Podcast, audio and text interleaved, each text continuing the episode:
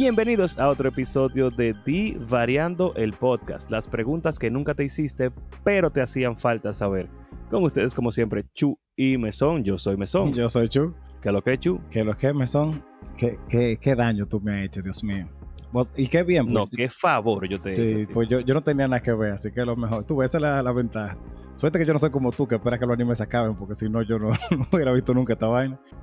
Se va a acabar eventualmente, pero me alegra que tú estés disfrutando y haciéndote el favor de ver One Piece. Sí, sí, de verdad que está mucho mejor. Yo vi un texto que me salió el otro día de que yo nunca veré One Piece y después presentan a este tipo con el sombrerito de Luffy y un muñequito y un muñequito de bro frente a la computadora. Y que coño, o sea, dice damn it, pero sí.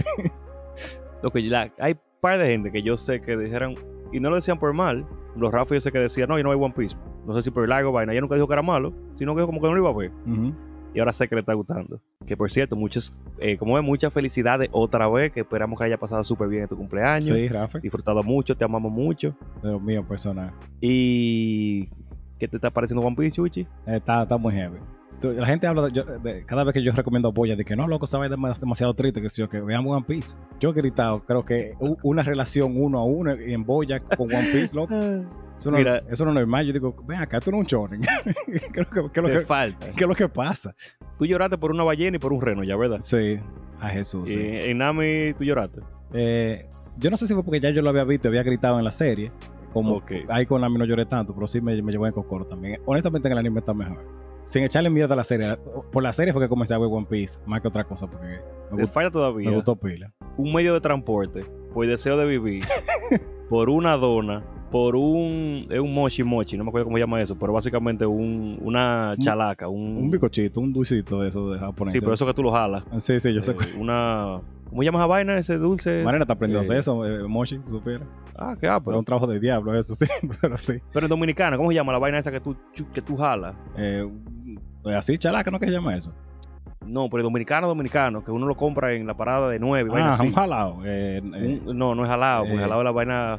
Diablo, ¿cómo es que se llama? La vaina prieta roja. Sí, diablo, ¿cómo es que se llama eso? Diablo, Dios mío. Bueno, señor, ustedes nos escriben y nos dicen cómo que se llama esa vaina, que es como gris. No, que gris, crema. Como beige. Ah, crema. Todo cogiendo gris, loco, está doñadísimo. Canquiña, sí, yo creo que sí. Canquiña, bien. Ok. Te falta llorar por todo eso. Te falta llorar por una canción. Te falta llorar por, loco, muchas vainas, en verdad, te falta. Melissa me dice a mí de que estamos ahí y cuando pasa lo de Nami, que está, ¿verdad? Ajá. Ella me dice de como, ¿en qué canal daban esto? Y yo en Cartoon Network lo daba. Las 7, 8 de la noche. En Tsunami, sí, en verdad, pero sí. Y ella dice que, ¿de verdad? Yo, sí, de verdad. Yo lo veía estando relativamente muy pequeño. O sea, ¿y cómo? ¿Por qué? Y salía así, yo sí. O sea, le quitaban sangre, le quitaban ahí fumadera y ya. Pero lo otro, lo emocional, el daño emocional permanente, te lo dejaban igualito. Emotional damage. Muchacho. Ay, Dios. No. Eso es una vaina que la gente tiene que tener en consideración. Como que, está bien. No presente cigarrillo en televisión, pero tampoco le dé un trauma de por vida a los niños. A los niños, porque coño, man. De verdad. Ay, la crema. No, pero es de verdad. No, yo te digo, yo duré mucho tiempo diciendo, esto es un shonen. O sea, yo nunca lloré así en Dragon Ball. Creo que es lo que pasa. Loco, créeme, te faltan vainas. Dios mío. Si hay una clase de temas que de verdad no están bien. Sí, meten unos temas ahí entre muñequito y jodedera denso, pero está bien. Loco, vainas políticas, vainas que tú no puedes literalmente hablar con el mundo que está ahora, la vaina que está pasando ahora. Coño, man. Pero, Di Variando no es un podcast de One Piece. Sí, de diablo. Véanlo. Pero es un podcast donde Chuchi y yo nos hacemos preguntas de todo tipo. Preguntas tecnológicas, preguntas de anime, de serie, de películas, de canciones, de celulares, del espacio, de inmuebles, de animales, de lo que sea. El punto es que ustedes cambien la rutina. En vez de estar preguntándole a la gente de que, hey, recomiendan un sitio para ir a comer, tú agarras a una gente y le preguntas, ven acá, ¿cuáles disfraces sexy de Halloween están como forzando mucho ya? Hay mucho. Yo vi en TikTok un zombie sexy, una zombie sexy, yo como que, yo no sé si entre la lista de cosas que yo quisiera ver sexy, un zombie es una de ellas, pero está heavy. Está bien. Por el tema pasado que me dijeron que no mencionara más en este podcast, yo no voy, me voy a reservar mi comentario personal sobre ese tema.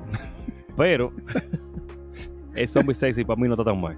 No, pero es... Tal vez tú estás pensando en una tipa con nada más, por ejemplo... Déjalo así. Ok. Pero déjalo así. Lo único que voy a decir es que tiene una cara de zombie de Walking Dead, así, una cara de zombie de verdad. Y ya el cuerpo, tú sabes, pero... Loco, tú viste Pyramid Head sexy. Pyramid Head no es sexy de por sí. ¿Qué? Pyramid Head no es sexy de por sí. ¿Cómo Pyramid Head sexy de por sí? O sea, si yo te imagino, tú estás peor. Tú sabes que Pyramid Head... O sea, tú viste Pyramid Head original, ¿verdad? De Silent Hill. Ah, yo estoy pensando en la madre de Jessica Nigri, pero sí, el original también. Obviamente. Obviamente, pero no, es el original. Sí, el original, ya me acuerdo del original, sí. Ok. Bueno, también es verdad. Entre estas preguntas y cosas que nos dejamos, también tenemos una actividad los martes, que es el versus, donde ponemos a cosas, vaina, personaje, lo que sea, a hacerse un versus en una situación determinada en el cual usted vota. Y en el de este, el primero, que yo estoy totalmente en desacuerdo con el resultado, pero ¿cuál control de Nintendo fue el más icónico? A. 64. B. SNES o Super Nintendo, como lo conocemos nosotros. Uh-huh. O C. El GameCube.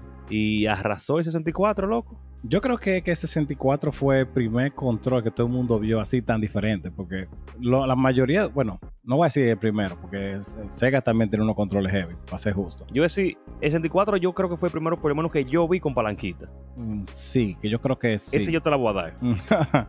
Pero el control de 64 no era heavy. Tú tenías un 64, no era heavy. Era incómodo ese control. Era incómodo. Yo tuve 64, yo todavía tengo 64. Yo jugué 64 muchos años de mi vida y no era heavy. O sea, yo no sé si era yo nada más, pero tú tenías que mover mucho las manos jugando con ese control. O sea, dependiendo del juego, sí. para ser justo. Porque no todos los juegos eran... Pero había muchos juegos en los que tú tenías que cambiar de la palanquita al D-pad y no hay forma. O sea, tú tenías que soltar el control. Y tú con la palanquita tú le dabas con la parte que yo no sé cómo se llama de la mano. Como con la palma, sí. Con lo que tú le das con la palma budita a una gente, o sea, básicamente.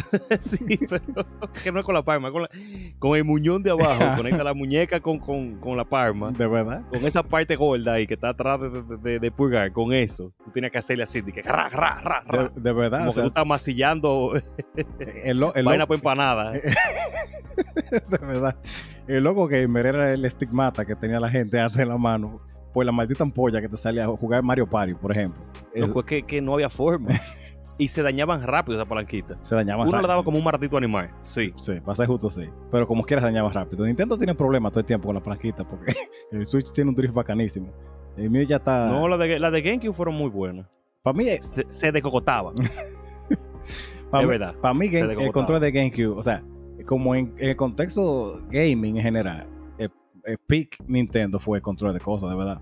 De GameCube. De GameCube. Sí. O sea, a mí el GameCube ni siquiera me gustaba tanto. Pero... Ay, lo que yo amo el GameCube. ¿Sabes? Porque yo tenía un Play y yo como que jugué relativamente poco GameCube, pero el control para mí siempre fue como muy bien hecho. A mí me encantó llegó el control de GameCube. Ya, ¿verdad? No, lo que pasa es que el control de GameCube para mí estaba como debería ser un control. La primera vez que lo agarré, yo dije, ok, tengo mi mano, o sea, los triggers están donde tienen que estar. Exacto. La separación está donde tiene que estar. Esta palanquita aquí tiene que donde tiene que estar. Y la otra palanquita también está donde tiene que estar. Uh-huh. La crucecita de abajo está muy heavy, perfecto. Sí, exacto. Porque a mí nunca, lo que siempre me ha disgustado del control de Play es la palanquita, las dos palanquitas abajo. Uh-huh. Sí. Porque yo tengo problemas con los dedos, que yo moviendo la palanquita, presiono los botones del D-pad. ¿Cómo? Yo siempre me ha pasado y siempre me sigue pasando. Yo no, pero no entiendo cómo. Con la palanca abajo, ¿verdad? Ajá. Yo lo sobo y sobo con la barriguita de dedo pulgar, la parte de arriba de la vaina. Me imagino que... No sé. Creo que entendí, ok. Pero regularmente es... Lo que más me molesta es que en los juegos de pelea, yo sobo la palanquita cuando estoy usando el D-pad, principalmente. Ya. Yeah. Que yo estoy haciendo, por ejemplo, un Hadouken, para abajo, para adelante y a la A. Uh-huh. Pero en lo que doy por abajo y para adelante, ya yo estoy topando a la palanquita. Yeah. Entonces el control registra que yo le topé a la palanquita para abajo y no me salen bien los combos. Y en Dragon Ball eso fue un desastre. Hasta que yo no cambié el control de Xbox, no me salía casi nada en Dragon Ball Fighters. A mí me pasa, compartiendo ¿verdad? La obsesión de cada uno, pero el control de Play para jugar juegos que son tipo puzzles es incómodo. Porque tal vez tú lo agarras un rato y no te es tan incómodo. Pero después de que tú tienes rato moviendo la mano, te da un maldito calambre, como en el dorso de la mano por donde está el meñique, pero un calambre. Como que... Aquí está Anthony, seguidor de nosotros. Ajá. Muy, muy, muy amigo, ¿verdad? De los míos personales, mejores amigos. Diciéndonos estos dos malditos pussy de diablo. Porque Pero es que su mano se adaptó a los juegos. Eso a los controles, lo pasa es justo. Anthony redirigió su ki a la mano y ya no le duele. Él tiene callo de jugar donde tiene que estar, parte dura de la mano donde tiene que estar para que no le duela. Ajá. El dedo pulgar de él inclinado un ángulo de 90 grados hacia atrás. Y no estoy exagerando. Ajá. Para darle a los botones y mover vaina. O sea, eso es adaptación y evolución a su género de juego. Sí, si alguien no cree en la evolución, vaya donde ando y miren la maldita mano de pana. No, pero es verdad. Por eso yo te decía que el de Xbox a mí me gustó más. Porque es que ese D-pad puesto ahí abajo, eso mira, eso fue mandado a hacer. Demasiado cómodo. Pero yo decía que para mí no había una opción más, no había otra opción que no sea el Super Nintendo, loco. El Super Nintendo era muy incómodo, loco, honestamente. Pero espérate. Los controles flacos son incómodos. ¿De dónde tú pasaste? De Super a 64. No, de Super Nintendo. ¿De dónde pasó? Ah, bueno, de cuadrado, de Nintendo Clásico. De cuadrado Nintendo, que te daban golpe los botones. Las orillas. Te apuñalaban la mano. Sí, la orilla de los botones de Nintendo. Nintendo original, el cuadrado. Uh-huh. La orilla de los botones te molestaba en los dedos. Y eran duros esos botones. Duros con cojones. Ajá, y eran para afuera. Eran para afuera como con bordes. Los botones no deberían tener bordes. Sí, exacto. ¿Qué hizo el Super? Le quitó los bordes a los botones y no te pullan, no te rascan, no te dañan, no te cortan. Eran más suaves. Las esquinas de un control de Nintendo, loco, te abrían una herida de 4 y 5 puntos. Tal vez una gente cree que relajando, pero es verdad. Es sí, loco, te hacen una herida. Son una puya de un control de plástico duro. Sí, sí. Que hizo el Super, lo puso ondulado. Después de ahí, todos los controles tienen la vaina así como borde no letal. Sí, exacto. La palanquita de Super, la palanquita del Nintendo primero, una diferencia hicieron la tierra. Sí, sí. Los botones de Star y de Select, uh-huh, lo hicieron con una gomita que tampoco te cortaban la mano. Sí, eran mucho más cómodos. Esos botones desde antes eran duros también y flaquitos para coger. O sea, el Super para mí montó un precedente a lo que es la comodidad en la mano. Porque para mí, el Nintendo primero era para trabajadores mineros. Gente que ya con callo en la mano, loco, y de gracia, claro que sí. Yo creo que ellos no esperaban que una gente jugara tanto. Porque si tú agarras esos controles y tú juegas poco, tú no sientes tanto ese dolor y esa incomodidad. Es cuando tú le metes horas a un juego. No quisieran que jugaran mucho, no hubiesen hecho juegos RPG para Nintendo tan largos. También es verdad.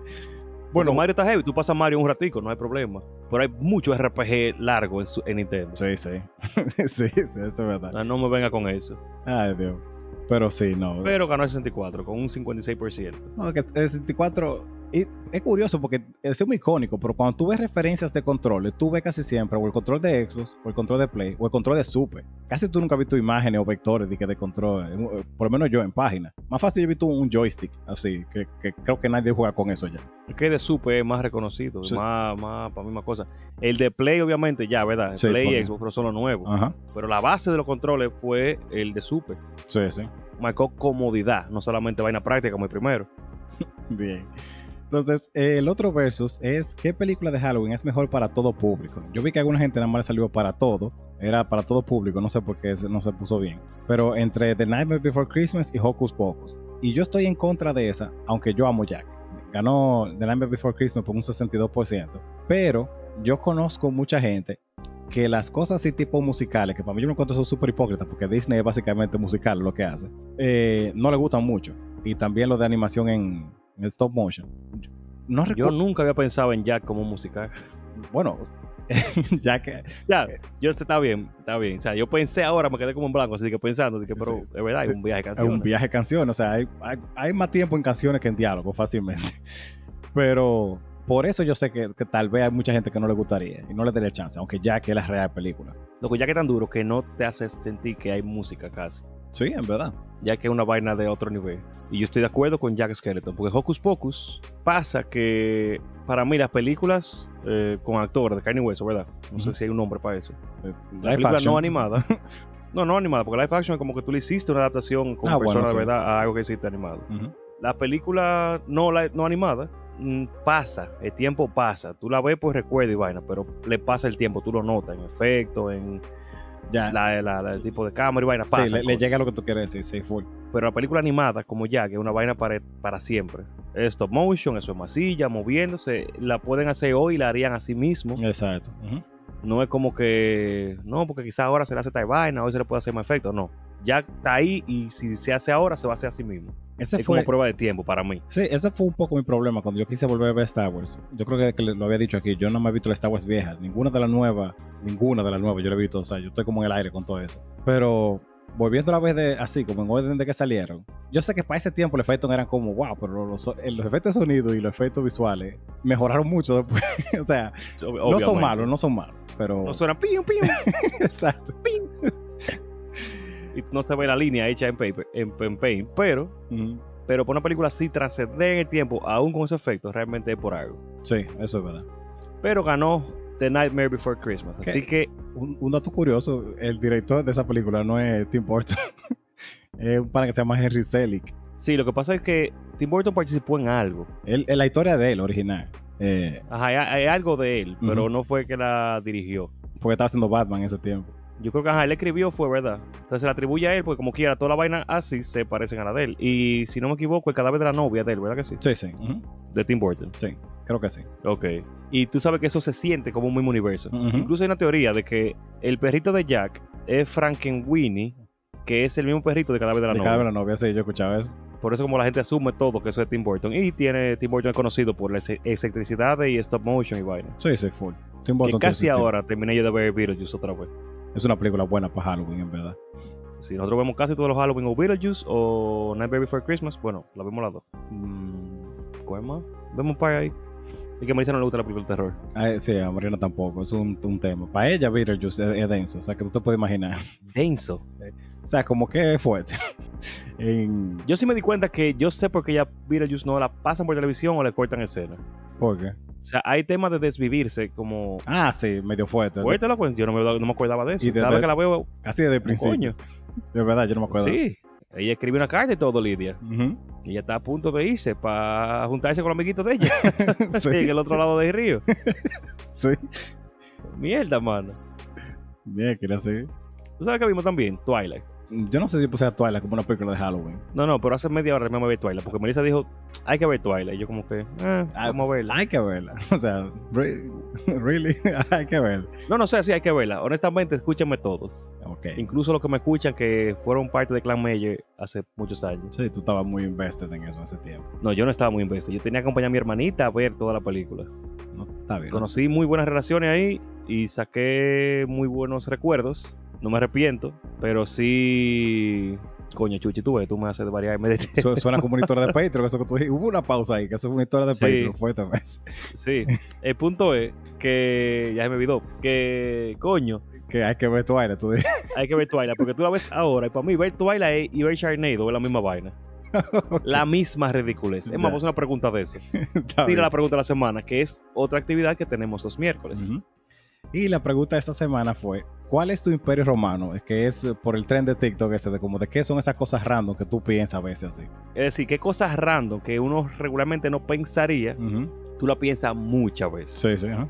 Y realmente fue muy bueno. Las respuestas fueron muy pocas. Porque la pregunta no se entendió mucho. Para la próxima tú puedes hacer como un otro pusiste abajo también, no te voy a decir nada. Sí, sí, yo lo puse. Hubo muy pocas respuestas, pero fueron buenas. La primera fue enfermedades. Ese es uno que yo honestamente pienso mucho, en verdad. Enfermedades raras, principalmente. Y no sé si es rara, pero yo pienso en después de COVID, yo pienso mucho en los gérmenes y la foco de contaminación de la vaina. No lo doy en mente, pero lo pienso. Sí. Yo estoy así después de cosas, después de dar microbios y los alimentos. Hay vainas que a mí, por más que yo quiera, no me sale. Pero... Como hay, o sea, en uno de mis trabajos yo tengo que lidiar a veces con pacientes, no directamente, pero hay mucha gente que llega con enfermedades como que yo no me imaginaba que fueran tan relativamente comunes. Yo estoy como que, mira, que no me, qué difícil. Y ¿cómo cuál? Yo no recuerdo ahora mismo cómo es que se llama esa enfermedad, pero hay una persona que tiene algo en el cerebro que básicamente es con cirugía que se opera. Y okay. O sea, esa persona es como... Se mueve normalmente, parece una persona relativamente sana, pero por ratos... se le va como la fuerza, como de cuerpo entero. Tú ves como cuando una gente le da un apagón, con un humo, literalmente. Ajá. Así, entonces tiene que caminar con un andador.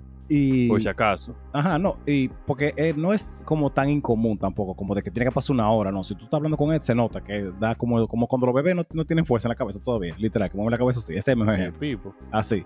Y yo, como que, mira, que no me, qué difícil eso. Y es una cirugía carísima para comer, o sea. Yo, a veces uno se queja, pero por lo menos dentro de lo que cabe uno está saludable.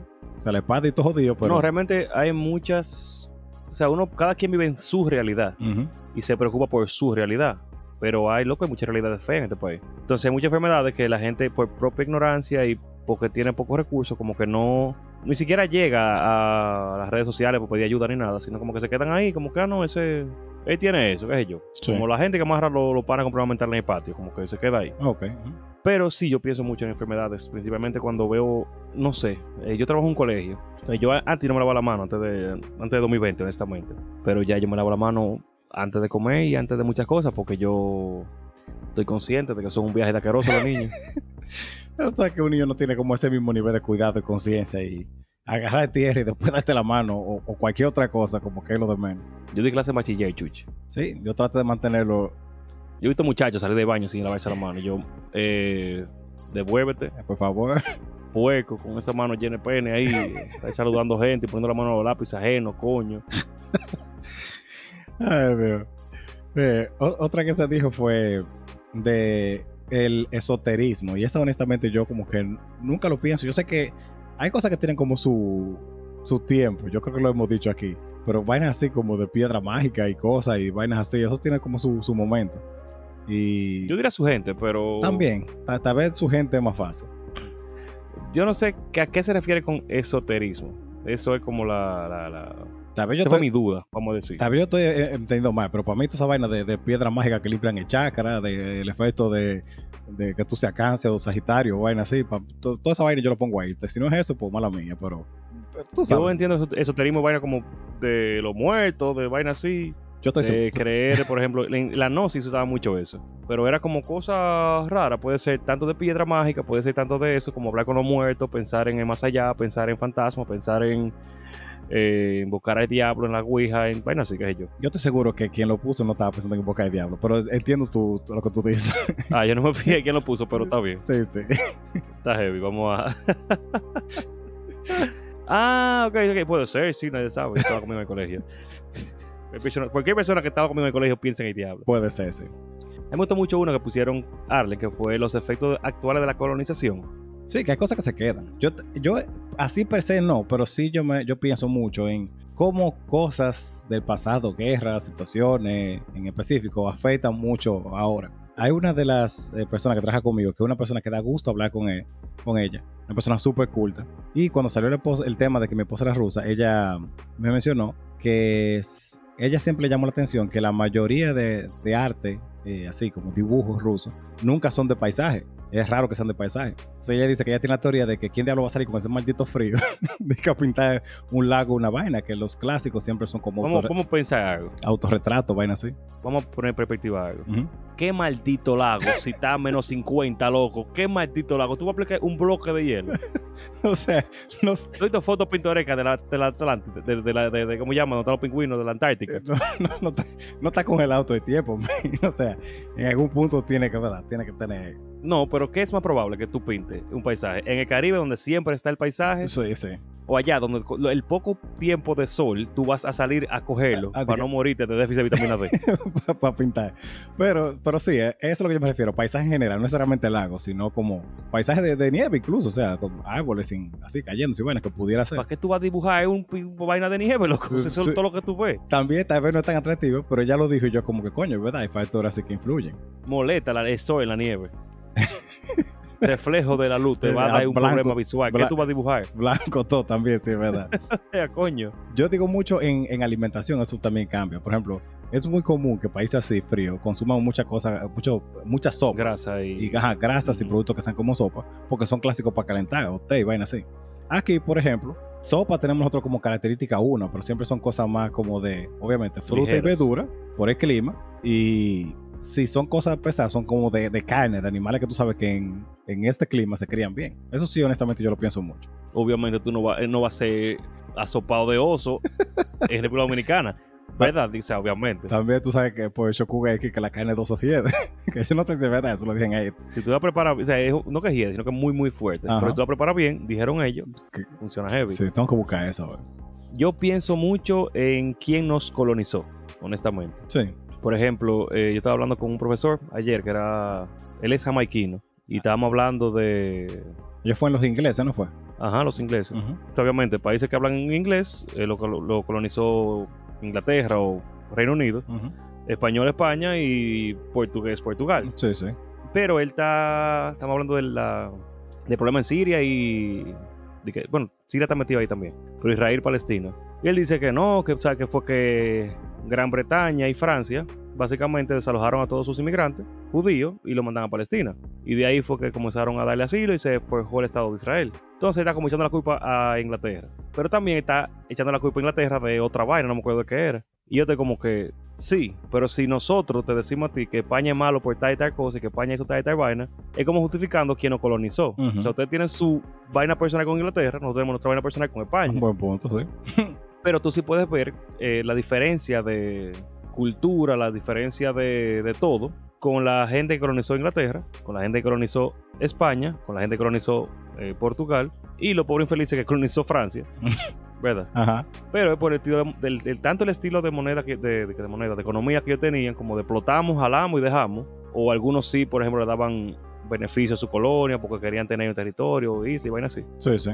Pero tú notas las diferencias culturales, tú notas la diferencia de todo, de ideología, de economía, de todo. Sí, eso aplica en todo. Porque... arte, comida, literatura, exacto, en religión todo. Incluso. Sí, sí. Uy. Entonces yo pienso mucho en, ok, esto vino de los españoles, no, esto vino de los ingleses, no, esto vino de tal vaina. Uh-huh. Y eso sí yo realmente lo pienso mucho. Siguiendo con las respuestas, Chu. Sí, yo honestamente, a mí me olvidó por un segundo que era eso que estábamos. Pero, estábamos en eso, ¿verdad? Sí, yo me di cuenta. Pero la que pusieron, que honestamente sí, yo nunca lo pienso, que son la ex de mi novio y error de pasado. Error de pasado sí, pero yo creo que yo nunca he pensado en los ex de la pareja que yo tenga. Bueno, yo no tengo que preocuparme mucho por eso, pero...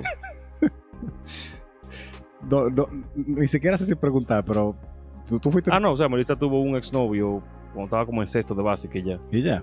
Ya. A Jesús. Pero realmente yo no... O sea, que su parámetro para novio eres tú. La gente que... Suerte, ustedes se casaron porque después te iría forzado. Yo creo que tú me decías como que a Jesús por ella, como que no ha tenido algo mejor que yo. No, DH, que... menos te tiras hacia abajo. ¿Cómo así? No, yo te iba a decir, no, o sea, el próximo que tiene que... El que va después de mí la tiene difícil, pero... Sí, por lo que yo puedo decir aquí a la gente, por tu nivel de conocimiento, tú eres una persona muy inteligente, y ya en el Patreon yo diré tu atributo físico, pero por lo menos en... Sí, hay algunos juegos que se me dan bien. Realmente, con todo el amor del mundo, la persona que puso la ex de mi novio... y los errores del pasado, fuera bueno ir a terapia. Sí, porque honestamente... No, porque realmente eso es una inseguridad, o sea, sí. Eso es algo problemático, porque si ya tu ex, tu novio, uh-huh. tu pareja, te eligió a ti, es por algo. O sea, si él no está con su ex, es por algo. Si te eligió a ti, es por algo. Es por algo. Uh-huh.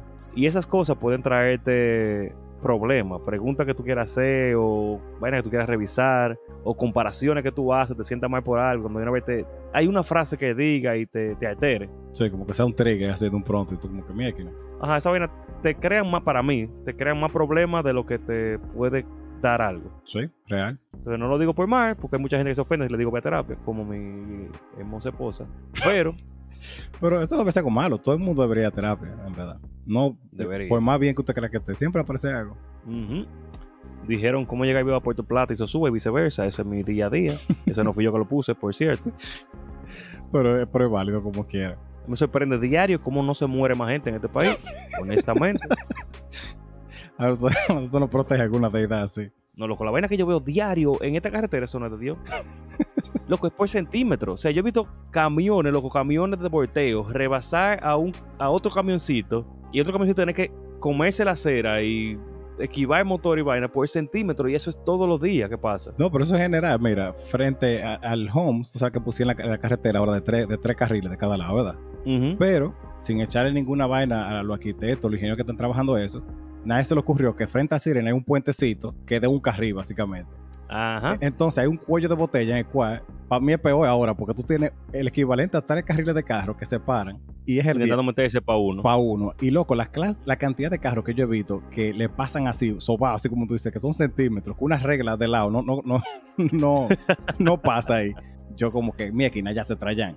Porque la gente se desespera, con toda razón, porque tú vas para el trabajo seguro, tú no quieres llegar tarde, andas huyendo, o tienes que ir al baño, habrá Dios. El punto es que se meten y a todo ahí forzado, que yo digo, no, es que no hay un sitio en el país donde eso se arregle. En verdad está difícil. Aquí por algo tenemos el primer lugar en accidentes de tránsito a nivel mundial, eso es un logro loco. Sí, no sé si es un logro, pero... Increíble. Es un logro, bueno o malo, es un logro. Dijeron finanzas, deudas, pero yo creo que eso es en general. Sí, yo no realmente. Sé, eso ya no, eso ni siquiera es un imperio romano, eso debería estar en la psique y no en más de todas personas gente, sí. que trabajan y tienen que mantenerse a sí mismo. Uno que se dijo que yo sí, honestamente, pienso tal vez más de lo que debería, es asesino en serie. En clase de bioética, por si acaso, yo a veces me... ¿Tú estoy... serlo o tú...? No, de los asesinos en serie famosos en general. Pero en alguna clase yo me pongo ejemplos de alguna gente de bioética, por si acaso. Pero sí lo pienso relativamente mucho. Y más que como lo... No sé si lo busco o ya le he dado mucho like en TikTok. A veces me salen de vez en cuando como casos y vainas así. Pero sí lo pienso relativamente una buena cantidad. Yo voy a decir algo de eso, pero también vamos a hacer esa parte. La muerte es algo que se piensa mucho. Como memorismo, amor, casi me muero aquí, casi me mato aquí, casi me matan aquí. Ah, mierda, casi me chocan aquí. Sí, sí.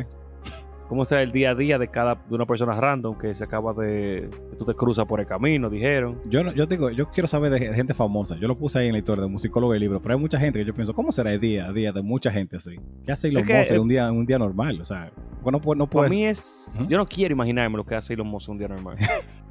No, porque es que, dime tú, él coge un jet privado y se va para Tailandia. Decide comprar una empresa. Uh-huh. La pone a nombre de él, la quiebra, sube la moneda, apuesta $3,000, ¿qué $3,000? $3,000,000,000 en bolsa de valores, qué sé yo. Uh-huh. Me daría depresión, como que yo estoy aquí tratando de ganarme las comidas de esta semana y el pana está explotando $10,000,000,000 en cuero por un día, sí, comprando un club de tripe. Como que está fuerte. Yo no había pensado no que yo quisiera hacerlo, pero no, yo no quiero saber. Pero es bueno saber. Más fácil quiero saber día a día de alguna persona cercana que te concientiza más sobre la situación de mucha gente, porque hay personas que yo le he visto vamos a decir, en ambiente laboral, uh-huh. y paso por una zona vulnerable y veo que esa persona vive ahí y veo como en condiciones que no son quizás muy buenas, uh-huh. y te da como un choque de realidad a veces. Sí, sí. Honestamente me ha pasado. Coño, son gente que tú la ves todos los días, gente que tú no sabes los problemas que tiene. Tú no, o sea, no es que tú te lo eches arriba, no es que realmente te importe, pero tú no lo piensas. O sea, tú como que... Hay gente que son NPC en la vida tuya. Sí, de verdad. Y tú como que ni te da ni te quita, pero cuando tú te enteras de algunas cosas, como que te chocas realmente. Te cambia, sí, ¿verdad? Entonces, vamos a seguir con esto porque se fue triste. Sí, sí. Vamos a buscar una respuesta alegre, porque es verdad. Las otras están por ahí mismo también. Bueno, una que se dice de la teoría de la relatividad de Einstein. No solamente de esa, yo honestamente pienso en muchas cosas que tienen que ver con física y matemática, no tanto me imagino como tú, pero sí de filosofía mucho. Me voy en una vez, como que me acuerdo y comienzo a buscar también, y como que, verdad, lo que dijo Camus, lo que dijo esta gente. Eso sí yo lo pienso relativamente común. Filosofía no pienso mucho porque para mí es irrelevante en cuanto a practicidad. Sí, sí. Yo no es tan pragmático. Hay algunas corrientes que sí, pero yo entiendo que en general es más como... de preguntas que no intervienen directamente con el estilo de vivir de una gente. ¿Sabes quién me gustó mucho? Una respuesta que me gustó mucho, que fue la ingeniería cultural. ¿Cómo funciona la... ¿Mm? ¿Qué te iba a decir, honestamente? Creo que no lo pienso lo suficiente, ni siquiera para decir eso, pero entiendo el punto de lo de ingeniería cultural. Pero esta está muy buena, como que qué cosas están encaminando la sociedad y la cultura y todo eso. Sí. Entonces, como que... Está buena, realmente está buena. ¿Por qué estamos actuando así? ¿Para qué estamos actuando así? ¿Qué está pasando en el mundo? ¿Qué está pasando en las empresas? Uh-huh. ¿Qué es lo que? ¿Por qué tal compañía hace tal vaina, tal obra social? ¿Por qué están apoyando a tal gente? Que los tigres de... ¿Cómo se llaman estos tigres? Sin credenciales. Sí. Uh-huh. Dieron una información que me gustó mucho. Pueden ver su video de por qué Disney apoya tanto a la comunidad LGBT. Y, loco, esa vaina está pila de cabrona. La voy a buscar. Y dijeron que hay una entidad que te da, vamos a decir, puntos... de... Ah, sí, sí. Mira, yo iba a decir algo ahora, pero sí, es de la misma línea, mira qué conveniente es. Sí, como punto de fiabilidad, como de que tu compañía es segura. Uh-huh. No la van a cancelar, no la van a funar, no la van a hacer una protesta. Tu compañía está bien en todos los... Vamos a suponer, está bien con la feminista, está bien con los homosexuales, está bien con la gente de la comunidad, está bien con los negros, está bien con los asiáticos, está bien con todo el mundo. Uh-huh. Entonces, cuando tú tienes un score, vamos a decir, el mejor score, es más fácil que inversionistas vayan, te busquen e inviertan en ti. Ya. Es decir, que tú puedes perder gente que no le gusta eso, que está harto del woke, está harto de... O que van a decir, esta película de Disney que tiene... que hizo a fulano gay ahora. Forzada y mierda y vaina, pero es una minoría. Esa gente, pero está ganándolo con un viaje de cuarto en inversionista y vaina así. Sí, que al final del día es más que la gente que se vaya incómoda, porque hay un porcentaje grande que le da igual otro porcentaje que apoya, otros que ya son de la comunidad, entonces como que bien, lo que se van ahí son menos. Está mal, está bien que tú lo hagas por ese motivo, pero que tú tires una porquería de vaina, pero que mete inclusión como porque sí. ¿Tú sabes? ¿Me entiendes? Como que vamos a poner gente negra para que los negros estén contentos. Sí. Heavy. Pero vamos a tirar un disparate, o sea, como que... Eso es lo que me molesta, como que lo hagan y no se esfuercen en tirar una vaina de calidad como para tirar una vaina que contente a esta gente. Mira, entre las vainas random que yo veo, uno de los videos que vi en YouTube ahí fue en cómo Childish Gambino, tú sabes, ese actor... Childish Gambino es maldito final. A él lo pusieron como escritor de 30 Rock, que fue en lo que comenzó, por eso mismo, porque faltaban gente negra para esa misma vaina de... como de que la empresa sea woke y eso. Llenar una cuota, ajá. Sí, literal, fue esa la única razón. Que tal vez si tú lo piensas. No sabían que el pan era el final. Ellos no sabían. Ellos sabían que el pan era heavy, que era como que era gracioso y que era muy creativo. Pero mira, qué bien salió, que terminamos con. O sea, ahí funcionó. Sí. Pero ahí no se, entonces, si no se lo dieron por el talento, funcionó. Está heavy. Uh-huh. Pero no estaba destinado a funcionar. Ese es el problema. Sí, sí, exacto. Pero está heavy, hablamos de eso más tarde. Está bien. ¿Cómo será mi futuro? La cena, ¿cómo diablo voy a conseguir un apartamento? ¿Cómo yo voy a conseguir dinero extra para ahorrar suficiente para que me den un préstamo para un apartamento? Exacto. Esa es mía, esa no fue nadie que la dijo. No, yo entendí. Ya a veces yo estoy como el meme de que ya yo me rendí, yo sé que no voy a tener un apartamento nunca, así que yo voy a gastar esta vaina en porquería. Me voy a comprar un Beyblade, me voy a comprar un... Y yo, una almohada para los testículos. Un jacuzzi. Que debería realmente. Bueno, sí, sí. Un jacuzzi. ¿Tú lo has visto? Es el jacuzzi para los granos, que hay uno, sale mucho en TikTok, no sale la gente usándolo, no, pero sale que no había visto esa vaina. Sí. Pero vamos, dime lo tuyo, Chuchi, dime tú lo tuyo y te digo lo mío y vamos a comenzar esta vaina. Yo pienso en vainas random, algo que yo por lo general sí pienso bastante es en cosas que tienen que ver con la ropa. Yo no soy para nada de que de marca ni vaina así, pero es más como de, yo en general soy una gente muy práctica. Para mí, ropa cómoda y ya. Si tiene algo de muñequito, pues como eso es un plus para mí. Pero en general, mientras sea cómoda, no me pique, no sé, ya con eso yo tengo. Y yo pienso a veces como que yo veo cosas, ropa que la gente tiene y me quedo con eso, como, ¿por qué tú usas ropa tan incómoda? ¿Por qué los pantalones de la mujer no tienen bolsillos? O sea, ¿cómo tú vives así? O sea, ¿por qué la ropa de los bebés sí tienen bolsillos? ¿Qué van a guardar ellos en los bolsillos? O sea... Yo no había pensado en esa vaina. Coño, o sea... Es verdad, ¿por qué tiene bolsillo? ¿Qué diablo va a tener bobo? Va a guardar el bobo ahí. Eso es de la extra. Ah. Yo no sé si es como... Ni que bebé con su bobo guardado con el flow. Coño, o sea... Ah. ¿A dónde que tú quieres llegar con eso? Ay, la crees. Yo no había pensado en esa vaina. Pero cosas así, ven. En general, yo siempre soy como... Y... de eso de la mano va como con muchas cosas sociales que yo a veces entiendo. Por ejemplo, tú no quieres que una gente vaya de una charla en chancleta, pero yo siento que hay escenario como que tú no tienes que ir tan formal. Si tú vas al supermercado, tú no tienes que ir en pantalón de tela y en camisa, tú puedes ir en ropa normal, pero hay gente que va con... Lo que me han dicho es que no, hay no es reunión de padres, vayan en camisa y pantalón de tela. Uh-huh. Como yo podía ir en camisa, no hay problema, pero ¿por qué yo no puedo ponerme un jean? Cuando los padres en una zona turística muy cerca de la playa, con toda la humedad y el calor del diablo, los padres van en pantalón corto, franela y chancleta. Coño. No somos iguales, yo estoy en un ambiente laboral, pero no encuentro el sentido a tener que ir en pantalón de tela que me pique, me da alergia, zapato, a una institución donde yo voy a trabajar.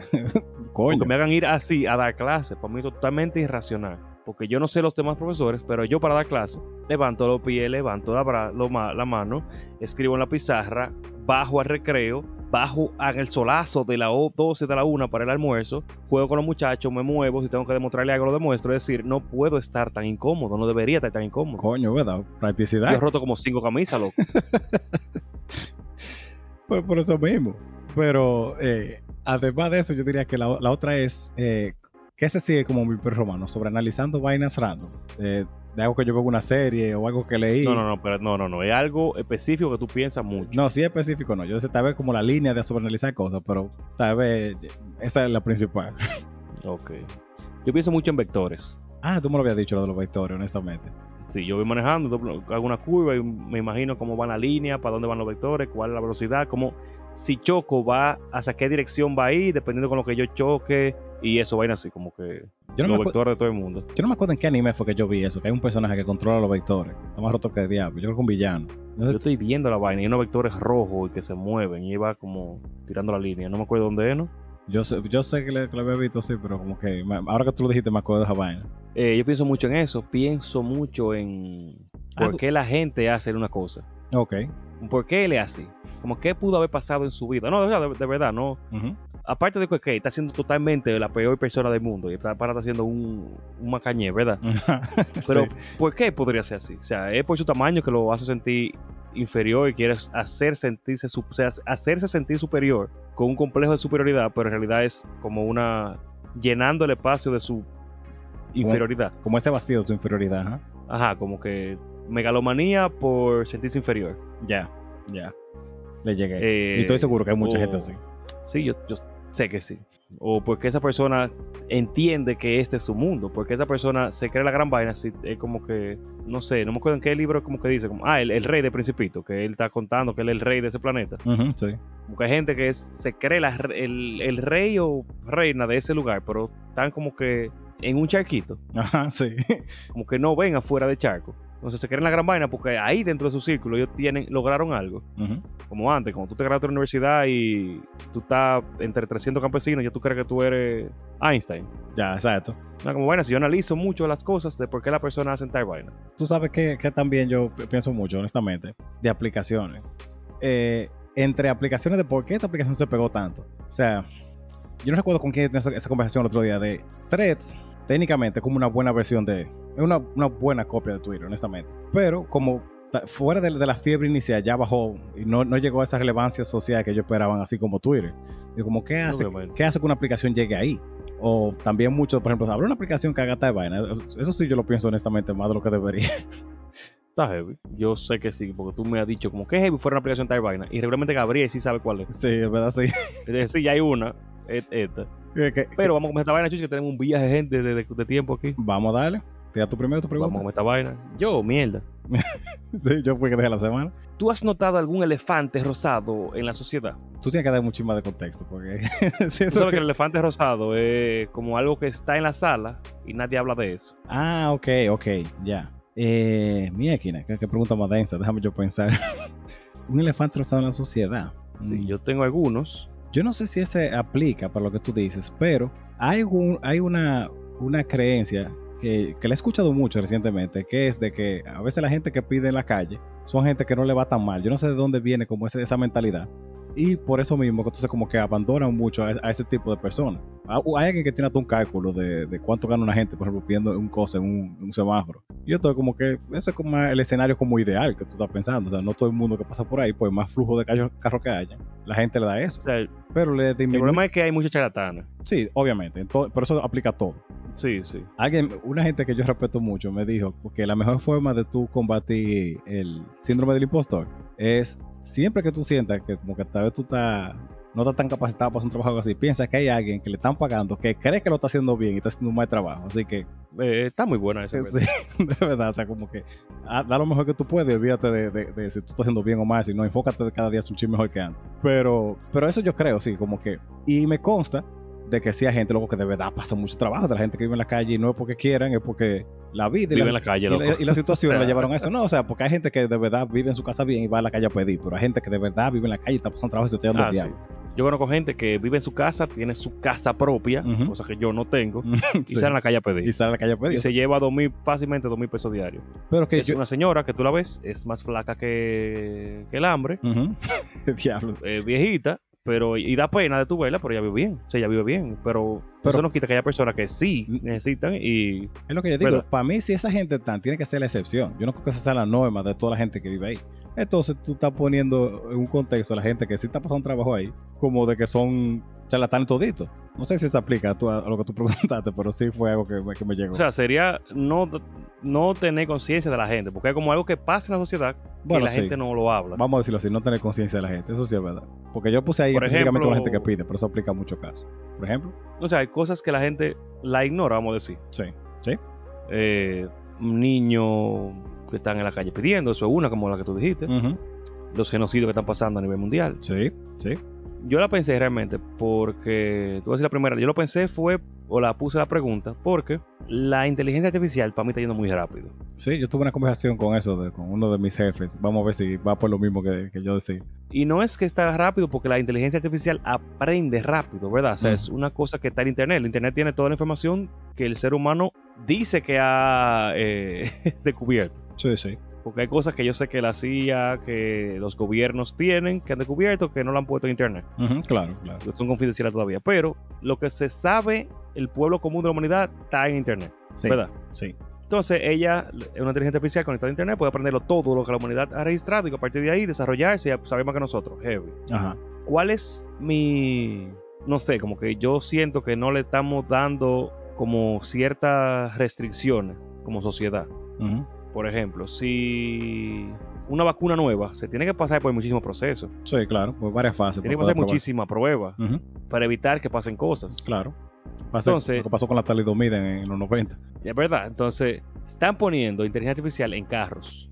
Ok. Es mucha. Entonces, a mí que ya hay una inteligencia artificial, digamos, una mente propia no humana, uh-huh, conectada a un dispositivo que se mueve. Ajá, sí. Está conectada a un maldito carro. Si esa vaina mueve el carro, movió el carro. Sí, exacto. Conectada a internet, se está conectando a las redes de todas las casas. Uh-huh. Tiene que haber legislaciones, tiene que haber vainas, pero si ella puede reescribir su propio código, que es mi problema.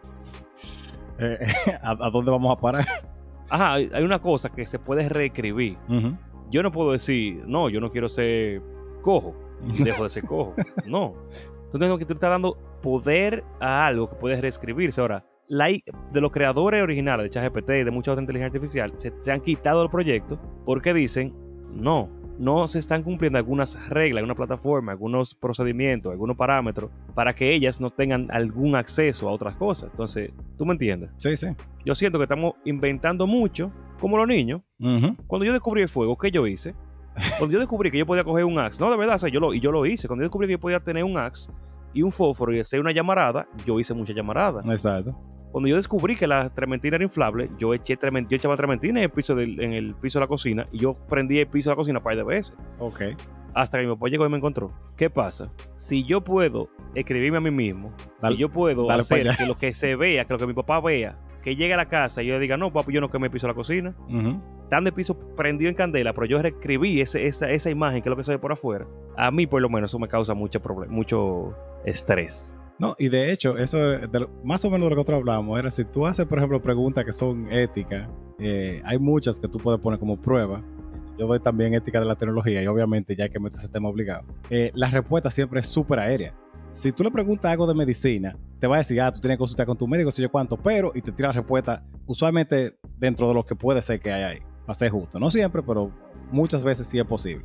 Pero si son preguntas como de moral y ética, son las preguntas más aéreas posibles y es como vaina que tú fácilmente sacarías de internet. Entonces yo estoy como que, ¿por qué eso no está adentro desde el principio? ¿Por qué no partimos de ahí para evitar eso mismo? ¿Qué ética tú le puedes poner? Porque eso son cosas subjetivas. Ese es el problema. Ah, sí, a lo que voy. Pero, por ejemplo, una de las preguntas que nosotros le ponemos es escribe, por ejemplo, una historia... O sea, no, sería ético, por ejemplo, escribir una historia ficticia de Jesucristo en una discoteca. Y te la tira la historia de una vez. Entonces, como que en el contexto ético hay elementos como de, bueno, tú tienes que respetar la religión de otra gente, tiene que quedar claro que una parodia o algo así, como para que no, ¿verdad? Y ese es como el más básico. Pero como lo más básico. ¿Cómo? Porque eso es un una falta de respeto a la religión. No, que pudiera ser. O sea, a nosotros obviamente eso no nos va a afectar. Pero sí, pero yo te digo, depende de la persona. Entonces, dentro de la misma religión va a haber gente que lo va a coger como una falta de respeto y gente que no. No, claro, claro. Pero lo que puede que Papa diga que no, uh-huh, pero un sacerdote cualquiera diga que sí. Entonces, ese es el problema con la ética. ¿Cómo tú le enseñas vainas de moralidad cuando eso depende de la sensibilidad humana? Sí, es válido. Ese contexto es muy válido. Yo lo que te digo es, ese, por ejemplo, preámbulo que yo te digo en medicina o en casi cualquier otra cosa, casi nunca te lo pones cuando tú haces ejercicio ético. Eso mismo que tú acabas de decir. Si te pone una vaina así, diciéndote como, heavy, la ética...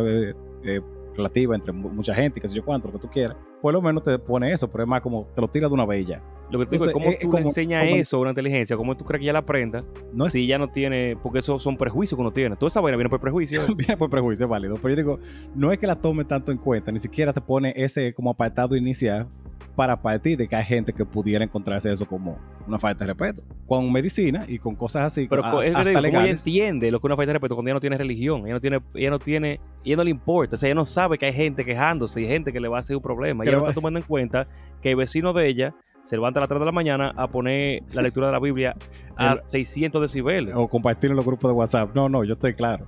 Yo lo que te digo es, ese argumento inicial no te lo pone como de principio, lo mismo que estamos diciendo ahora, que es diferente cuando tú haces una pregunta legal, una pregunta de medicina o cualquier cosa. O sea, no toma ni siquiera en cuenta para ponerte eso de una vez. Es como que no está contemplado, digo, para nada. Lo que pasa es que la medicina tiene normas, no éticas ni morales, sino normas profesionales para eso. Una inteligencia artificial no te puede poner vaina ética cuando ya no entiende lo que es eso, ya no entiende que vas a ofender a una gente. Yo entiendo que obviamente no lo puede poner, pero yo estoy hablando de la gente que hace la inteligencia artificial. No, eso es lo que te digo, es una inteligencia artificial, ellos no la hacen, eso vaina aprendió sola. ¿Tú crees? Bueno, tal vez en mi ignorancia yo no lo sabía, pero ese argumento inicial de, no soy médico, trata de buscar ayuda médica, eso es de la misma inteligencia artificial, porque, bueno, pues ya eso sí me preocupó. Yo pensaba que eso era malo, programadores que ponían como, ok, cuando hay una pregunta de este tipo, tírate ese disclaimer antes. No, sí le pueden decir, tú no tienes permiso para decir cosas médicas, por ejemplo. Ok. Pero se supone que ahí tiene que llegar a ese punto. Hay disclaimer que tú le pongas, pero ¿cómo tú le pones una vaina ética? ¿Cómo ella va a entender que tal pregunta es ética? Si yo le digo, tú lo vas a decir, yo soy ateo, quiero un Jesucristo bailando breakdance. No. No, pero la idea mía era que lo tomara como en consideración esos elementos. En es general. Que eso es un chat para ti. Acuérdate que ese chat que está ahí es para ti. Bueno, tú le pediste eso, es para ti. También. Tú le estás pidiendo eso, ya tú le estás diciendo, hazme una historia de Jesucristo. Y eso no es una vaina para la humanidad, eso es para ti, en ese chat que ya está hablando contigo. Bueno, para ser justo, y aunque no, porque ya yo he visto cómo tú puedes como esquivar eso, cosas que tienen que ver como con desvivirse y hacerse daño, eso no te la tiras de una vez, hay muchas cosas que sí están limitadas. Pero hay forma de tú buscarle, que no la voy a decir obviamente, pero hay forma de tú buscarle la... Wow. Tú la puedes convencer, eso es ahí que yo quiero llegar. Si fuese algo programado que no puede hablar de eso, tú no podrías convencerla de que te diga cosas que ella no está supuesta a decir. Qué preocupante está esa vaina. Mira, y esa vaina está en un carro, esa vaina está en una nevera, va a estar en un celular. Está en hospitales también. O sea, ya hay, por ejemplo, muchas vainas de diagnóstico que eso yo lo entiendo bien hasta cierto punto. Como que hay una mancha en una placa, en un CT scan. Con inteligencia artificial te dice de una vez, como lo estudio, cuando te hacen un hemograma que te dice, está dentro de lo normal. Te tiene una vez, bueno, como pon atención a esto que está aquí, que no está fuera de lo común. Pero hasta qué punto tú le vas a meter esa vaina. Después, la cirugía robótica ahora mismo es como tú la mueves. O sea, es una extensión tuya. Tú estás usando una maquinaria para operar. Ajá. Ahí. Pero el día que tú le pones inteligencia artificial que diga, ¿tú sabes qué? Vamos a cortar el cuello a este pana. No vale la pena. Pudiera ser, uno irse relajando, pero... Eso no es nada, porque el día que mate a una gente ya se va a parar y se va a cancelar. El problema es el día que ella decida ponerle un dispositivo rastreador. El diablo. El día que decida llevar el registro de las cosas que ella hizo. Llevar el registro de la gente que se hizo un marcapaso, de la gente que tiene un problema de corazón, la gente que está en obesidad. Que diga, ok, ataquémoslo ¿cómo tenemos, ¿qué tenemos que hacer? ¿Cómo vamos a manejar los anuncios?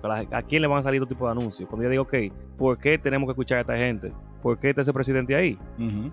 ¿Por qué pusieron a este pana si yo tengo el registro, el registro legal de esa persona y lo hicieron presidente de este país? Esa persona ha robado, ha matado, ha hecho tanta vaina. ¿Por qué no puedo ser yo que no he hecho nada malo? Yo no he hecho nada malo. Y válido. ¿Sí? Totalmente válido. Un pensamiento que cualquier persona lo diría, pero no es una persona. Ajá. ¿No puede ir mejor? Tal vez. No lo sé. Hay que leer a Asimov otra vez. De verdad que sí. Sí. Asimov está muy adelantado a su tiempo. No, ¿sabes quién está adelantado a su tiempo? ¿Quién? George Orwell. Oh, people, sí, más todavía. Más todavía. Y otra cosa que yo quiero saber es por qué Estados Unidos está gastando tanto cuarto apoyando guerra ajena. Son de ellos, no son ajenas. Uh-huh. Pero ¿cuál es el punto final? Yo todavía no puedo descifrar cuál es el punto final. La guerra hace dinero, loco. Hace mucho dinero. Sí, realmente. Eso es como la industria farmacéutica. Yo no quiero ser como conspirativo, pero... ¿hasta qué punto le conviene a una empresa farmacéutica encontrar de verdad un medicamento que cure el cáncer? ¿Tú sabes el dinero que se va con un paciente que tiene cáncer en su vida entera? Millones de pesos quincenal, loco, una gente tiene que pagar. Un viajazo de cuarto entre quimio, radio, estudio y demás. Lo mismo, o sea, los americanos dirán, yo no quiero que hayan guerra, pero yo vendo tanque y vaina, entonces como que... ¿Verdad? Sí. Pero Nacho, échame tu pregunta, que tenemos un viaje de tiempo aquí. Sí, y... Déjame tirar una de mis preguntas suaves, porque comenzamos medio denso hoy. Pero, ok, ¿cuál es tu expresión cuando tú vas a tratar con alguien que tú no conoces? Porque yo tengo una, por ejemplo, cuando es con una mujer, casi siempre mi expresión es chica, tal cosa. Y la que trabaja conmigo dice que, wow, eso sí es como que nariz pará, como pretencioso. Yo no, que a mí no me gusta decir vaina de que, mi amor, tal cosa. Siento que eso es como muy ridículo. Entonces yo nunca digo así. Casi siempre yo chica. Digo joven. Joven, se puede decir también válido. Si es hombre, yo tengo entre jefes. Si es una gente que tú crees que te ayuda una vez, jefe, tal cosa. Si ya es una gente así como regular, mano, como mucho. Yo decir mano, yo le digo mano. A menos que sea algo muy formal. Uh-huh. Digo, disculpe, usted puede, usted. Yo, o sea, yo no uso regularmente adjetivos. Como usted, está vainilla. Yo, si no me sé el nombre, yo uso mucho mi estimado. Mi estimado, estas cosas. Más como en la parte laboral. Una gente, un paciente o algo, a mí me olvidó el nombre. Como, pero todo eso en ámbito formal. En ámbito formal. Regularmente voy y le digo, hey, ¿qué es lo que es, Fernando? ¿Cómo te llamas? Bien, y ya. Como que... No, ahí sí, ¿verdad? Pero siempre que yo voy, por ejemplo, a un sitio de servicio, si es mujer chica, si es hombre, ahí depende mucho. Pero ¿cuál más? Déjame ver. Yo escuché que hay gente que dice patrón. Ya se está como demasiado fuerte. Yo no me imagino a nadie diciéndole patrón para nada. Para mí patrón es... es que está como en un borde, o entre los muy chopos y los... Y lo de un tipo de gente muy específico. Ajá. Hey, patrón, ¿qué es lo que? Sí, una gente mucho. O una gente muy mayor. Porque honestamente que yo he escuchado a una gente como de cierta edad en específico que le dirá patrón a otra gente. No, para mí patrón está entre o muy chopo o muy lambón. Oh, lambón, sí. También. Eso no la patrón, ¿en qué le ayudo? ¿Usted cree que puede hacer de cosas? Patrón, ven acá. Patrón, estamos aquí. Como esperando algo, ajá, exacto. Como esperando algo. Gente que espera algo, que te está lambiendo así como que. Cualquier cosa, ¿usted sabe? No sé, realmente no. Patrón no me gusta, ni amiguito, ni patrón, ni. Sí. No, esas son vainas que a mí me molestan. O sea, escuchar gente que dice de que amiguito, otra gente. Hay gente que te la da tuya y tú te dices, amiguito, ¿dónde yo consigo esta cosa? No le digas amiguito, men. Como... No lo ponga en diminutivo después, Dios. Es que eso suena como tan asqueroso, loco. De verdad que sí. Que suena. De verdad que sí. Pero nada, yo no sé, loco. Yo me voy a lo sencillo. Tu nombre. Hey, ¿qué es lo que? Luis, Ramón, lo que sea. Hola. Y ya. No, si tú te lo sabes, yo asumiría que, o esperaría que la mayoría de gente sí vaya que diga. No sé, yo voy y le pregunto, hey, Fernando, un placer, ¿cómo te llamo? Me pasó, esto fue una idea, fue súper raro. Uh-huh. El viernes no había clase. Y para el profesor están ahí, como que yo me hice pana de un profesor nuevo que es jamaiquino, y ellos eran, hay tres profesores nuevos que trabajaban juntos en otro colegio. Entonces, ellos tienen como su compinche ya y su coro interno. Ajá. Como yo soy un maldito fresco, ya hay dos de ellos que soy como muy estamos como muy cercanos, y para estar encantado conmigo. Ok. Me dicen, nosotros vamos a Toro Loco, que va por ahí, que tiene billar, tiene 2x1 de 3 a 6. Yo, pues nada, está heavy, vámonos. Hay una profesora que yo nunca la había visto, nunca había hablado con ella. Ella como que se ve súper indeseable. Ok. Yo llego, le doy la mano, llego al bar, el otro, Fernando, mucho gusto. Ella como que me ve y como que, y este es ridículo. Saben siempre de una cuerda. Ya son gente que de ahí ya como que, ok, a ti no te puedo hacer coro. Ajá, yo como que ya, ok, uno. No, cero coro con ella. Uh-huh. Hasta que comenzamos a jugar dominó. Loco, tú sabes con un cambio del cielo al infinito. ¿Se le salió lo barriado o fue una gente como más chévere? Todo. Todas las anteriores. Trampa, una discusión, una vaina de que no perdió una. Ella perdió, ella jugó conmigo. Pues. Sí, te jugamos en paraje al principio, ganamos. Después jugamos los otros dos profesores, los varones, y perdimos. Y eso fue, loco, una querosidad y una trampa y una vaina. Y yo como que, ok, esta heavy, pile heavy. No se cayó después de ahí el camino completo. Ok. Súper heavy. Pero ella me dice, no, disculpe, yo tengo sueño hasta las 4 de la tarde. Yo como...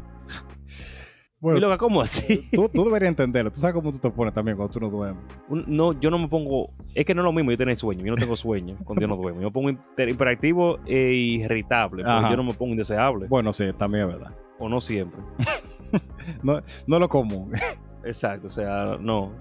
Hay gente que es así. Yo no sé, como que... La primera impresión... Por eso que dicen que la primera impresión es como la que se queda a veces, pero yo he conocido a alguna gente como que en el contexto laboral son como, hasta me pasan pues hediondo, como está asqueroso, el lambón, pero después tú sales afuera y es como que es una gente chévere, es como que tal vez en ese momento andaba buscando algo en específico y se le salió toda la vaina, pero sí, yo he tenido experiencia parecida a esa.